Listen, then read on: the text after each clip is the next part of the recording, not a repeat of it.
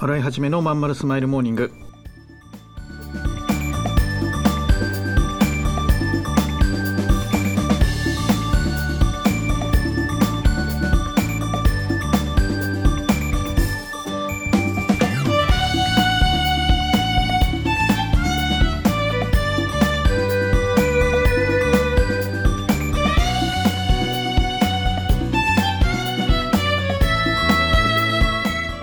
おはようございます。洗いはじめです。洗いはじめのまんまるスマイルモーニング。2022年2月8日火曜日。皆さんいかがお過ごしでしょうか。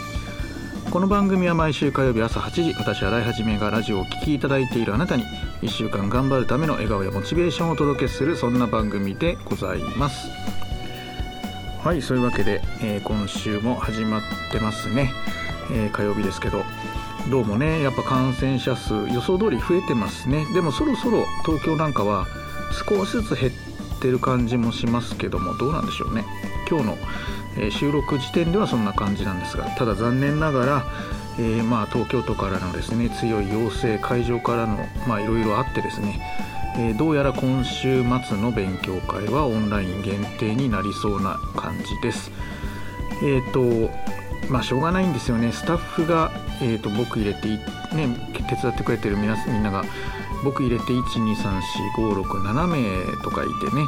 で会場に来られる方が1人とか2人なので皆さんやっぱオンラインに切り替えられてるのでどうしてもうんちょっとオペレーションの都合上、えーね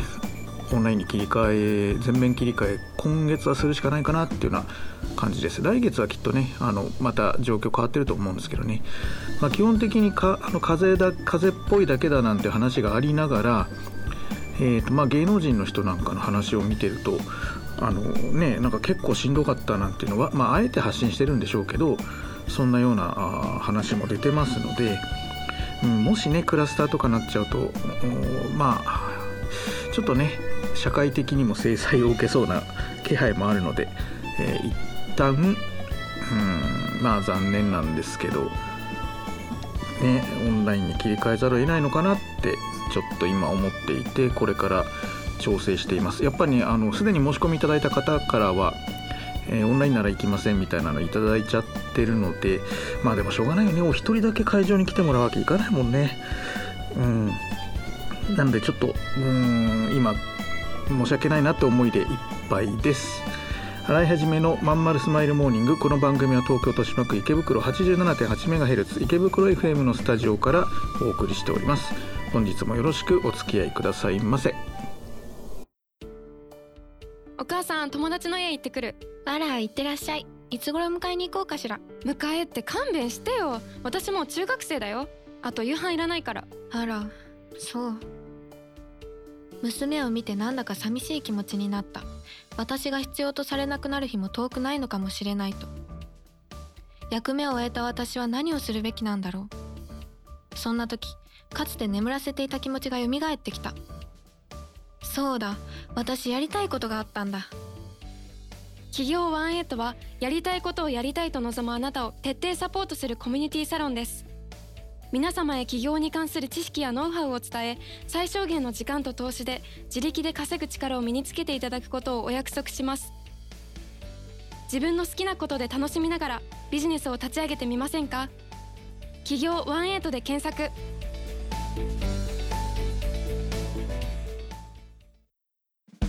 洗い始めのまんまるスマイルモーニング。ということで、えー、と今ですねちょうど今まさに1分ぐらい前に、えーとね、勉強会を終わらしたところなんですね。えー、とこのスーパーエリートだけを集めた、まあ、勉強会、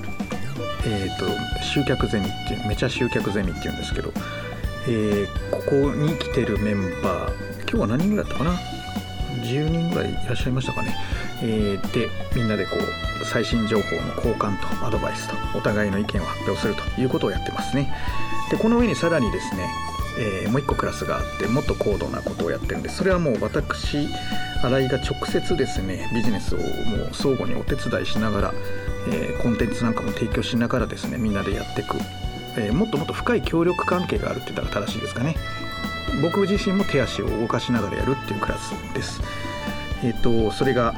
えっと、新井塾って昔言ってたんですけど今名前を変えました。今、アタマーケティングラボラトリーっていうアタマーケラボっていう名前が変わったんですけどねついこの間。変えたんですけどそのアタマーケラボの方の一番レベルの高い勉強会があるとこれはあのあの一般の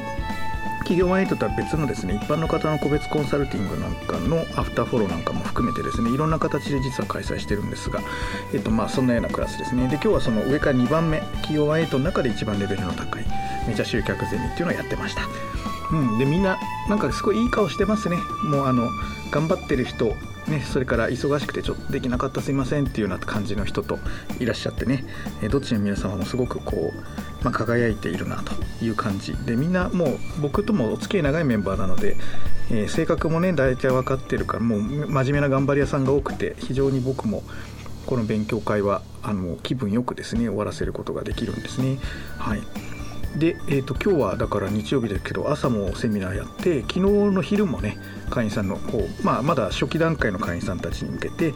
えーと、アイデア出しのセミナーをやったんですね。それもまたすごい楽しいんですよね僕ね、まあ、だから結局全部楽しいのか。うん。一番楽しくない辛いのはあのなんかやる気なくなっちゃいましたみたいなやつね。それが一番ちょっとどうしてなんだって思う時あるけど、うん、まあそこを超えてきてねあのコミュニケーションしてくれる人っていうのは非常にやっててやっぱ楽しいなこの仕事やっぱ向いてるなと思いながらね最近はもうずっとこの2年ぐらいはほとんど全部オンラインでやってるので、うん、なかなか皆さんでお会いできないのは寂しいですけどまあでもオンラインだとね逆にいい面もあってすぐリファレンスのこう資料が出せるっていうのいいですよね。このサイトのここ見てとかこの動画見てとかパパッとこう画面切り替えたりチャットで送ったりできるじゃないですか。なんであと当然録画もできるんでねこれはやっぱオンラインの良さっていうのもやっぱあるなと思いますよね。うん、そうそう。でね今の、えーと、勉強会で、まあ、印象に残ったのがいくつもあってやっぱりあの、えー、各文章だよね。セミナーにしても商品の名前にしても。のちょっとしたポイントを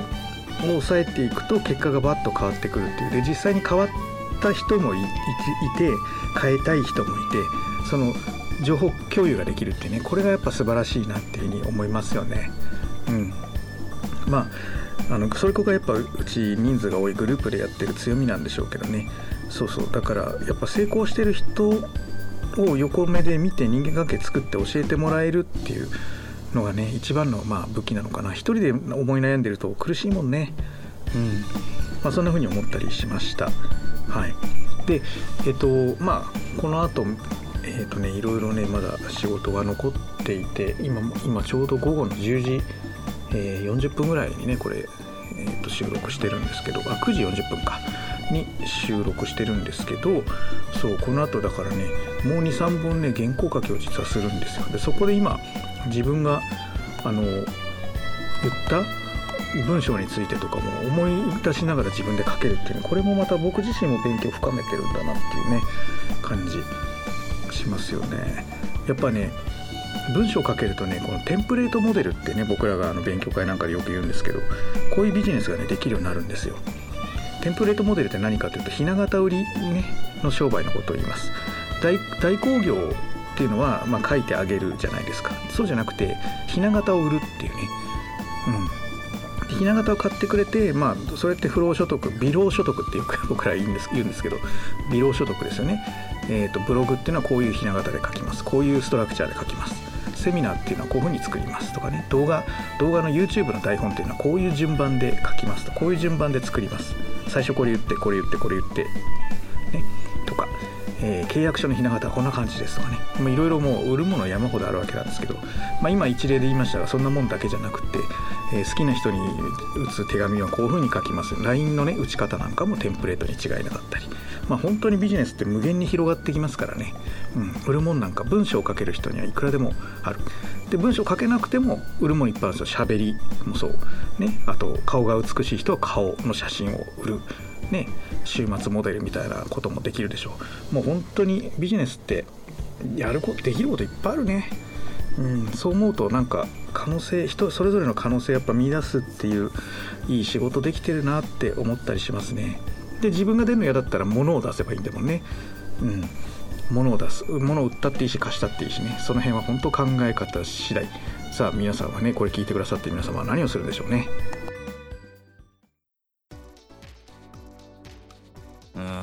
君の企画だけどさなんつうかさ熱意がないのよ。こうしときゃ満足してもらえるだろってのが透けてるんだわ。ある意味一番ダメだよね。申し訳ございません。終電車の窓に映る親父になった自分を見た。このままでも大丈夫なはず。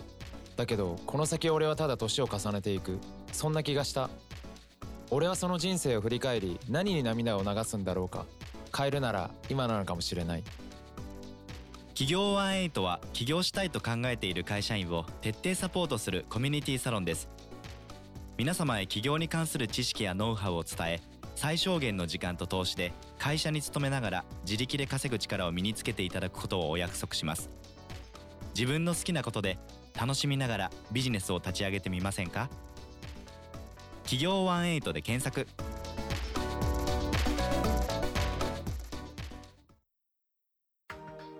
洗い始めのまんまるスマイルモーニング早くもエンディングのお時間ですけれどもエンディングは今日はね Q&A をやってみたいなと思っておりました。しばらくねなしでやってきちゃったので今日は軽く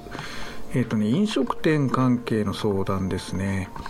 えっ、ー、とね今何ていうのかな空き店舗を撤退するところもまああるじゃないですか。基本的に今飲食店はまあ潤ってるっていう話の方がよく聞きます。まあ特に大きな店は、えー、ともかくとしてそのちっちゃな店ねは結構まあ、まあ、バブルですみたいな話よく聞くんですけどまあ、中堅の店が結構バタバタね。もらう給付金では足りないし大手ほど体力がないみたいなところが一番しんどいのかなというね感じ。特に家賃の高いところはね。そうではあるんだけど撤退したところにじゃあ飲食店がなくてがら空きになってるのかってそんなことなくて結構ねその今は融資もほら